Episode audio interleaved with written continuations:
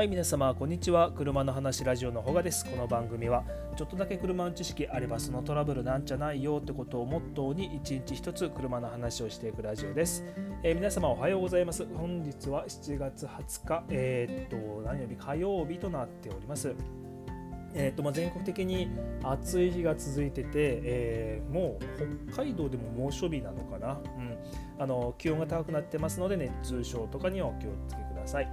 で、えーと、昨日の朝なんですけど僕の、えー、もう一台のめあ車、えー、一応メインの方の、えー、アルファードは嫁さんが使ってるんですけど、え、それがね、え、朝方バッテリー上がりを起こしておりましてえっ、とね雨の中すごい、え、朝雨降ってたんですよ、え、かなり土砂降りの雨でその中あの嫁さん車の中から電話してきてあのバッテリー上がってんじゃない？エンジンかかんないよこれ。っていう風に電話してきてうわマジか今すごい雨降ってるんだけどと思いながら なんとかその雨の中えー、っとジャンプケーブルあブースターケーブルつないででなんとかエンジンかけて 朝からびしょ濡れになりながらもう本当にエンジンかけましたよ。うん、でえー、っとねまあちょっとバッテリー、まあ、正直怪しいかなっていうのは、えー、前から感じてました。うんうん、でえー、っとねまあえー、まあ、そのバッテリー関係の話をちょっとね今日またしてみたいなと思って、えー、お話ししていきます。で今日のテーマとしましては、えー、バッテリー上がりの3大要因ということでお話ししていきます、うん、バッテリー上がりがどういうことで、えあの起こしてバッテリー上がりを起こしていくのか、えー、ということですね。はい。で、えっと、一応今日の話の、えー、ターゲットは、えー、バッテリー上がりが一応心配な人、うん。まあ、ちょっとこの今日の話はえー、バッテリー上がりが実際起こっちゃった。あっていう時人にはちょっと合わない話なんだけどそろそろ、えー、バッテリー交換しなくちゃいけないかなとか、えー、もう随分23年あるいは45年、えー、バッテリー交換してないけど自分の車大丈夫かなとか、えスタンドでそろそろ交換した方がいいですよっていうふうに言われる、うん。まあ、そんな感じで、まあ、バッテリー上がりをちょっと心配してる人向けのお話となります。はい。で、えーとねまあ、バッテリーが、えー、上がってしまう要因として一応大きなものを3つまとめております。で1つ目は、えー、バッテリーの劣化、寿命ということですね。えーまあ、そもそもバッテリーがもう寿命が来ているということとで2つ目、ルームランプとかライトの消し忘れで3つ目は、えー、伝送品の負荷が大きいこの3つでお話ししていきます。はいでまあ、1つ目、えー、バッテリーの劣化だとか、えー、寿命とかいう話なんですけれども、えーと、基本的にバッテリーの、えーまあ、耐用年数っていうのは大体はね、えーまあ、いろんな、あの耐用年数いう人寿命の年数このぐらい使えるよっていう話あるんだけど僕個人として、えー、一つの目安を持ってるのは3年3年を思っています、うん、通常にあの使われている状態正常に使われている状態で、えー、と3年を思っています、で、まあ、この3年より短い人は、えー、っとねまあ、そのよくバッテリー、まあ、ライトの消し忘れするような人であったりとかあとは、えー、結構距離を走る人、うん。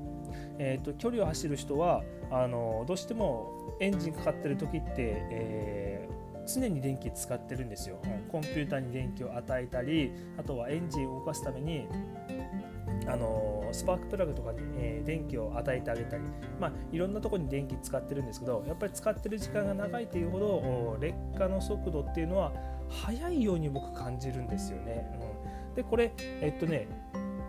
極端極端っていうかやっぱ両両方あるんですよ。あの走ってる仮走行する人だったりとか逆に全く乗らない人、うん、は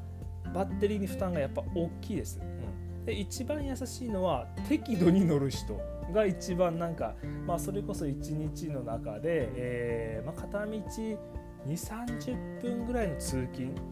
ぐらいの人がなんか一番優しいと思います。あの短すぎると充電する時間少ないし長ければ長いで使ってる時間長いしっていうことなんだけどだから片道15分とか20分ぐらいの人15分20分30分まあちょっと時間がバラバラだけど、うん、そのぐらいの、えーまあ、短すぎない通勤。である程度毎日使う人っていうのがやっぱバッテリーに対して一番優しいかなと思います。そうそう。だからそうだね、まあ、そういう使い方でだいたい3年ぐらい、まあ、年間1万キロから1万5000キロを平均的に走行する人でだいたいそうですね。まあ3年ぐらいが一つの目安になってくるかなと思います。僕が整備士時代でも、えー、まあ、新車で買われてた方が、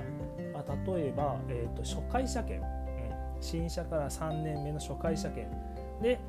バッテリー交換そろそろちょっと弱り弱ってる傾向があるので、えー、まあ、交換するとこれぐらいですけどどうされます？交換するか様子見されますか？どうしますか？っていう話をすることが結構多かったです。はい、で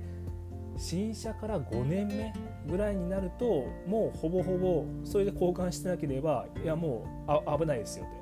いついつ、上がってもおかしくないんで、えー、そこはもう買えないなら心構えをしといてくださいねっていうことは、えー、アドバイスさせてもらってました。うん、で2つ目、えー、ルームランプの消し忘れライトの消し忘れ、うん、これはね結構大きいです。でこれ新品のバッテリーとかでも当然ねあのルームランプつけっぱなしにしてればバッテリー上がるんですけどまあ1時間2時間ぐらいは心配ないですよバッテリー元気なら、うん、えー、っとね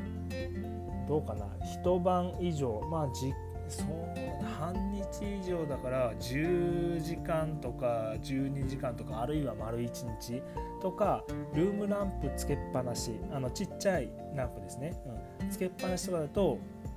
もうバッテリー上がります、うん、であとはライトの消し忘れスモールランプとかの消し忘れ。これねうちの嫁さんが両方あるんですよ。えっとねライトの消し忘れは23ヶ月に1回ぐらいかな、うん、家に帰ってきてあれなんかライトついてる。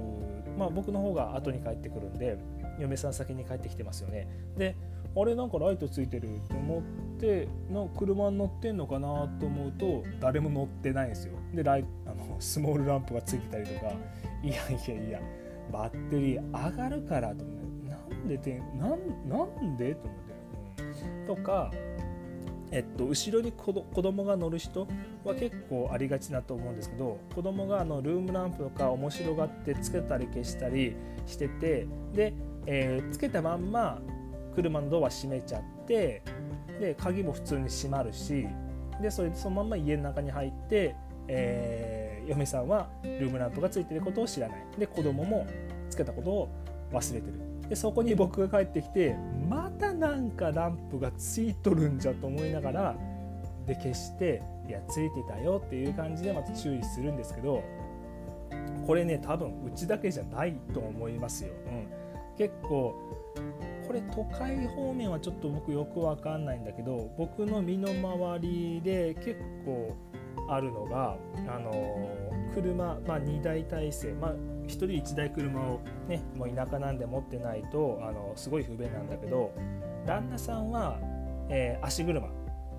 軽とか、まあ、例えばバイクとか、うん、で、えー、動き回ってて、まあ、嫁さん子供おまあ、子供2人とか、うん、はメインの大きい車を使ってるっていうなんか家族の中の車の使い方の使い方のパターン結構こういうパターン僕の身の回り多いんですけど、うん、だからそういう人は、えー、こういうなんだろう旦那さんがルームランプの消し忘れに気づくとか いうこと結構多いと思います。はいで3つ目で伝送品の負荷が大きいということですね。で今結構車の中で、えーまあ、スマホ充電したり、まあ、パソコンとか使ったり、えー、それこそ昨日話したけど車載用の w i f i ルーターであったりとかナビ使ったり、えー、車の方で言えば、まあ、エアコンつけるワイパーつけるうん、ナビも同時に DVD とか見てるみたいな感じで伝送品の負荷が、え常に大きいとやっぱりバッテリーも劣化しやすいです、うん、だから特にあの雨の日夜の雨の日とかは、まあ、ヘッドライトつけてて、えーね、車普通に走行して電気使ってるし、うん、でそこにさらに、えー、エアコンつけたりとか結構ねやっぱ車電気使うんですよね。うん、でそのスマホとかの充電もあれが意外に電力を食ってます。で人によってはそのタブレット充電したり、えパソコン充電したりとか、えー、する人もいるはずなんでそれをねあとまあそういうあのシガーソケットで気軽に、えー、電気分配しながらいろいろ増やしていけるけどあれをねなんか多くつけてる人ほど、えー、バッテリートラブルは多いような気がします。あれね多いんですよ。そうですね。まあそんな感じで、えー、一応3つの要因を話してきましたで、まあ、これを、まあ、バッテリーの上がりを、まあ、完璧に、ね、防ぐことはできないんだけど、まあ、事前に点検することはできます。うん、でバッテリーには2つ種類があって、えー、保水ができるタイプと、えー、密閉されてる密閉タイプというふうに2つあります。でもこれ見た目ですぐ分かるんだけど密閉タイプは上がもうバッテリーの上の面がつるんと、うん、してます。何も穴がない状態。で保水ができるタイプは、えー、6箇所、えー、6つの部屋に分かれてますんでそれぞれに、えー、まあ指でクリクリクリっと開けれるような、えー、突起がついてたりとかあとは、えー、マイナスドライバーであったりとか10円玉とかで、えー、穴を上の蓋を開けるタイプのものがあります。で保水ができるタイプならば、え、バッテリーの液量を点検しておきましょう。うんで、えー、液量を点検するとともに、えーまあ、液が減ってればバッテリー補充液っていうのが、ま、ホームセンターとかにもう結構安いです。1本、それこそ100円とか200円ぐらいで売ってたりするんで、うん、そういう保水液で、えー、保水してあげると同時に中身のその液の汚れ具合見るんですよ。これはもう結構分かりやすいんですけど、まあ、新品のうちってもうほぼほぼ透明な液体が入ってるんですけどもう劣化してるバッテリーって中身がそれすっごくもう黒くなんか濁ってるんですよね。黒く濁ってるやつはもう危ないと思った方がいいです、うん、やっぱりその充電放電を繰り返していく中で極板が溶けるのかな？まあちょっと僕その詳しい仕組みよく分かんないんだけど大体はもう劣化してるバッテリーってもう液が真っ黒くなってるんでもうそうなってくるとね、えー、充電しても回復できる容量っていうのはもうだいぶ減ってます。はい、であとは密閉タイプのものは、えー、点検窓が1つついてますね。うん、で、えー、それの横にまシールで、えー、まあ、電力要充電とか、えー、良好とかそろそろ危ないよみたいな3種類ぐらいの案内が貼ってることが多いので、うん。まあ、その点検窓を見て、えーまあ、色を判断。で充電状態が分かるのでそれをチェックしていけばある程度は、えー、このバッテリー上がりを防げると思います。で今日の話をまとめていきましょう。でまあ、これからね、えー、暑い時期からがエアコンを頻繁に使ったり、えー、ワイパー使ったり雨の日でねエアコンワイパー同時作動で車の中でスマホを充電しているとかいう感じでバッテリーの消費電力っていうのはかなり高まります。うん、でエンジンをかけていれば充電はね、え、当然してくれるんだけどバッテリー自体がもう劣化してくるとあの、スマホとか、えー、のと同じような感じであの充電できる容量、まあ、100%の容量自体がどんどんどんどんどんどん、あの、劣化してくると減ってくるので、うん、ここは、えー、注意が必要なところです。で平均的な寿命は、えー、僕は3年だと思っています。まあ、持つ人は5年7年とか持つ人もいるのはいるんだけど、うん、もそれは正直部品の当たり外れとか車との相性を、えー、その人の運転の仕方とか使用状況とかによっても変わってくるので、まあ、平均的には3年ぐらいが目処だと思っております、えー、まあ、3年以上交換してないという方は、えー、この夏上がったりする可能性がありますので心配な人は、え点検しておきましょう。まあこれこういうトラブルってあの普段出なくてあのお盆休みとかゴールデンウィークとかそういう長期連休で県外とかに出先あの長距離運転して行った出先でなんでここでっていうとこでトラブルが出たりするんで、まあ、そういう風になるとげんなりしちゃうから普段の点検はね、え、ある程度しておくと、うん、自分のためになりますよっていうお話でした。はい、それじゃあまたお会いしましょう。バイバイ。